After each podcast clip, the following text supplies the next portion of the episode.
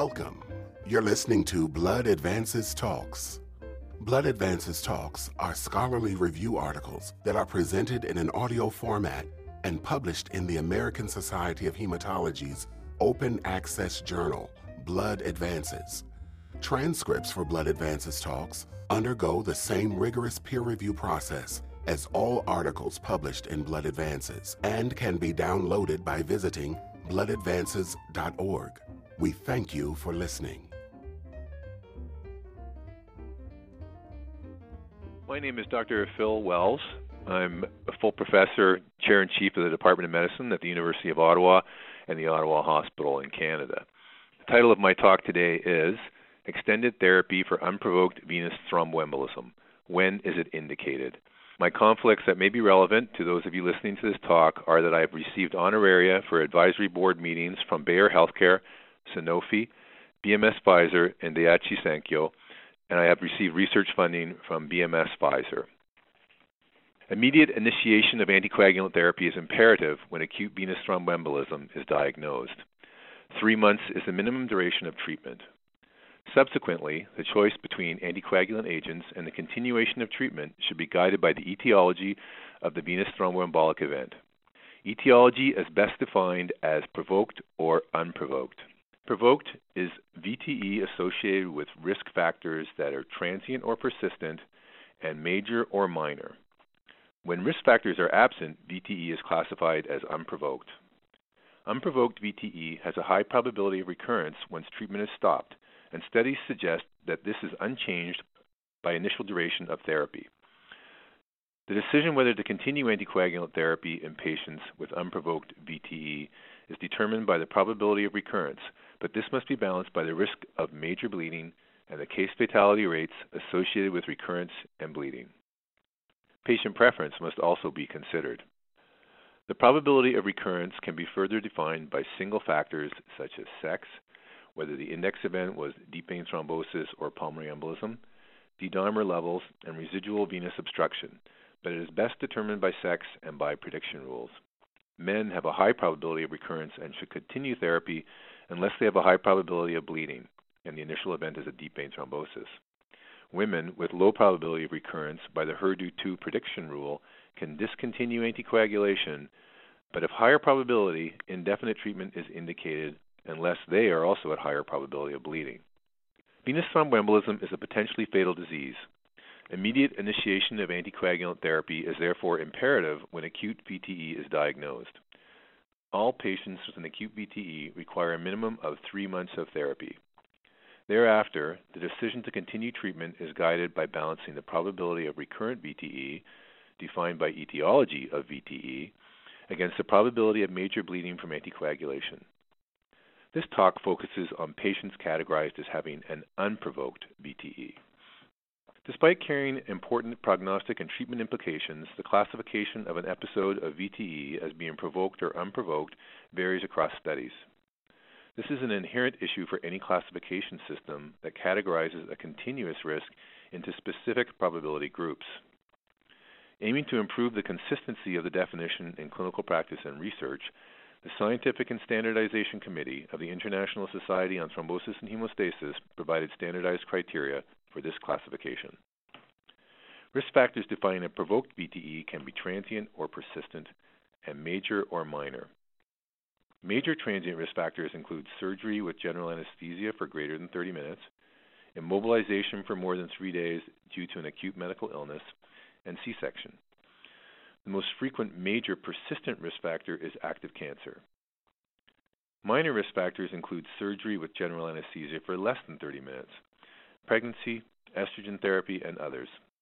When such risk factors are absent, VTE is classified as unprovoked, regardless of the presence of non environmental risk factors for VTE, such as older age or male sex. However, the lower the strength of the association between risk factor and the first VTE, the more difficult is the distinction between provoked and unprovoked VTE.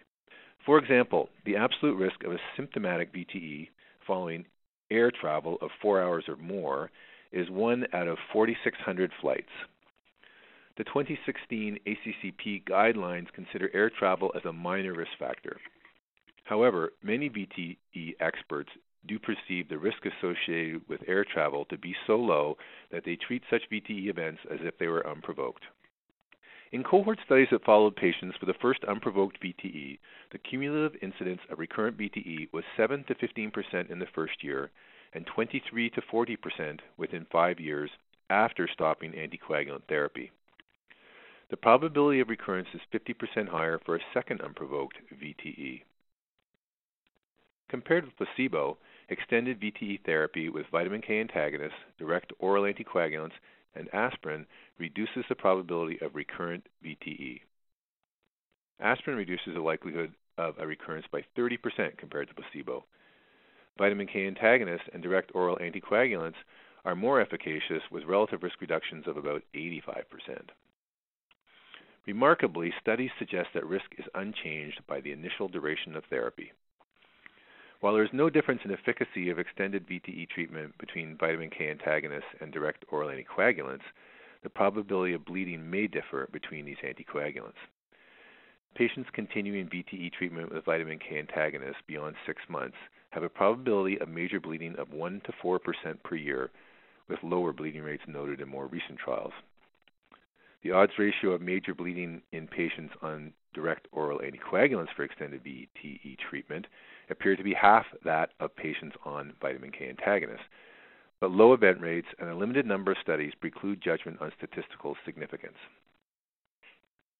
Accordingly, there is also insufficient evidence to conclude placebo or low dose direct oral anticoagulants carry a lower bleeding risk than standard dose direct oral anticoagulants and there is no head-to-head comparison between low-dose direct oral anticoagulants and vitamin K antagonists.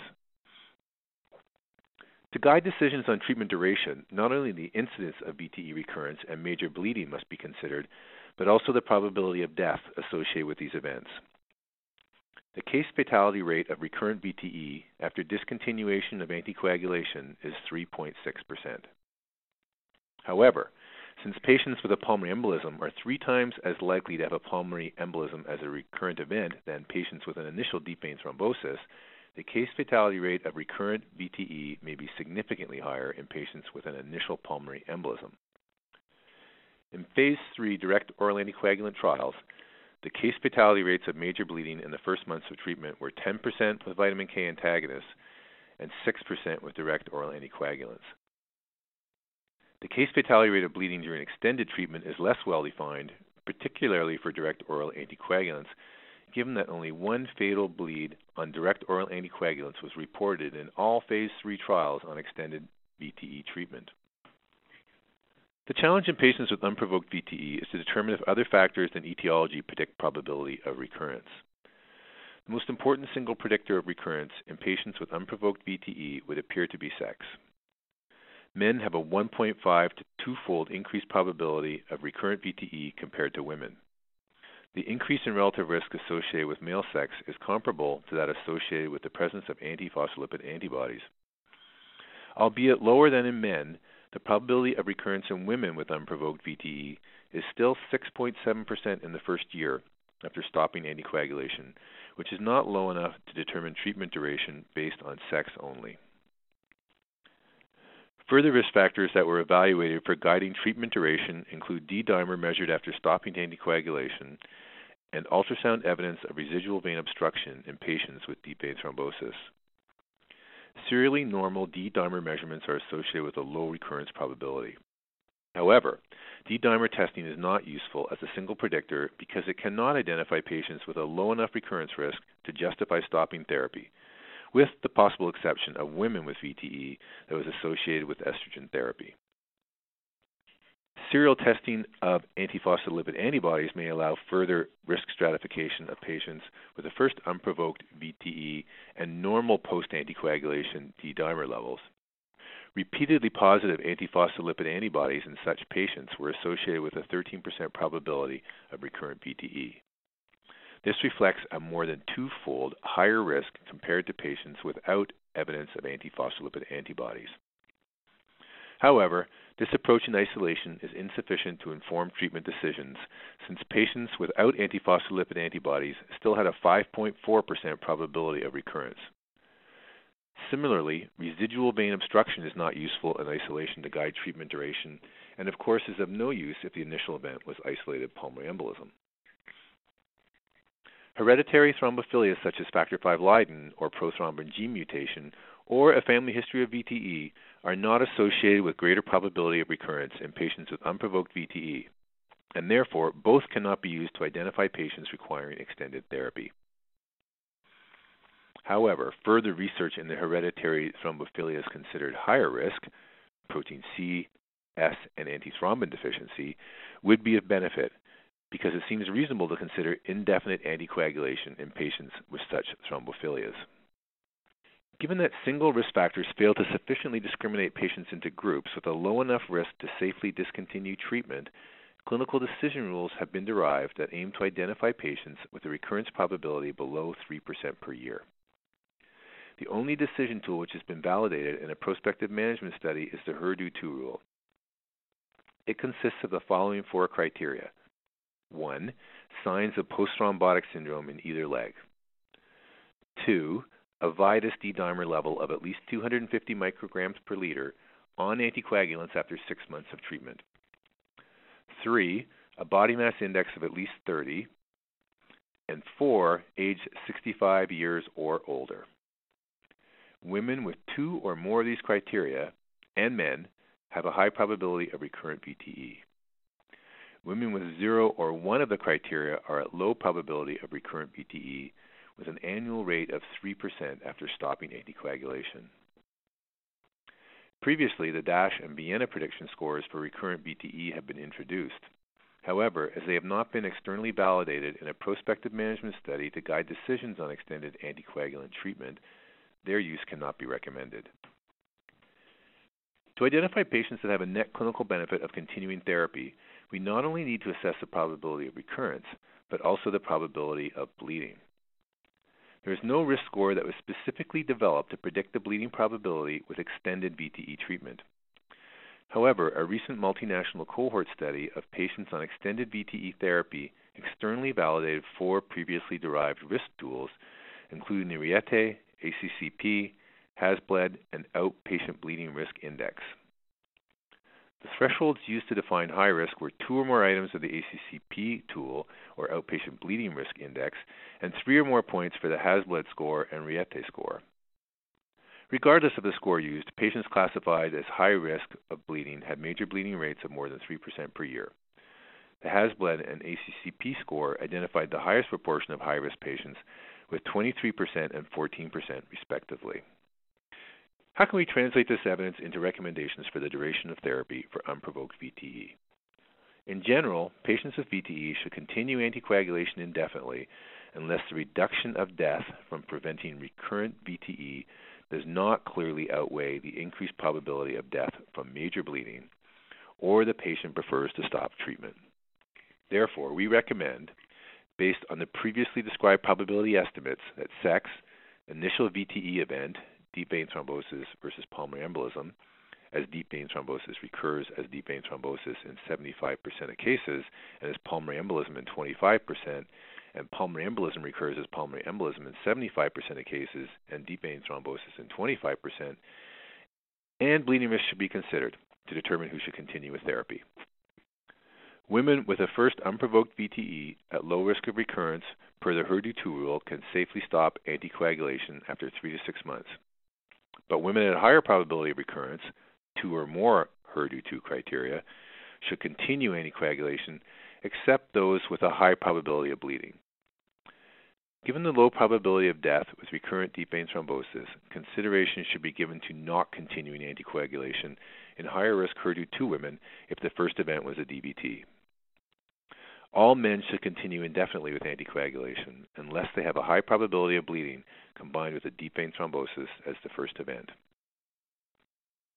Regardless of strength of recommendation for indefinite anticoagulation, patients' preferences and values should be considered in the clinical decision process after providing patients with adequate information on the risks and benefits with different treatment options.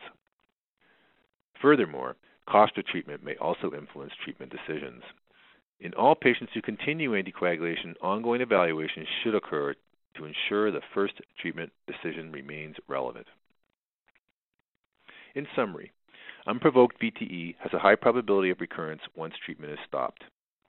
The decision whether to continue anticoagulant treatment in patients with unprovoked VTE is dictated by the probability of recurrence and to a lesser degree by the probability of bleeding. The HERDOO2 rule identifies women at low probability of recurrent VTE that can safely discontinue anticoagulation. Sex, localization of the index VTE, and bleeding probability should be considered to guide the decision to continue treatment in the remaining patients who are willing to continue therapy beyond six months. Thank you for listening. You've been listening to Blood Advances Talks. Please visit bloodadvances.org for more audio reviews and for information on how to subscribe to the Blood Advances Talks podcast. A full transcript of this podcast can be found online. Music for Blood Advances Talks was performed by the Art Topolo Trio and provided by Dr. Art Topolo. This presentation is copyrighted by the American Society of Hematology. We thank you for listening.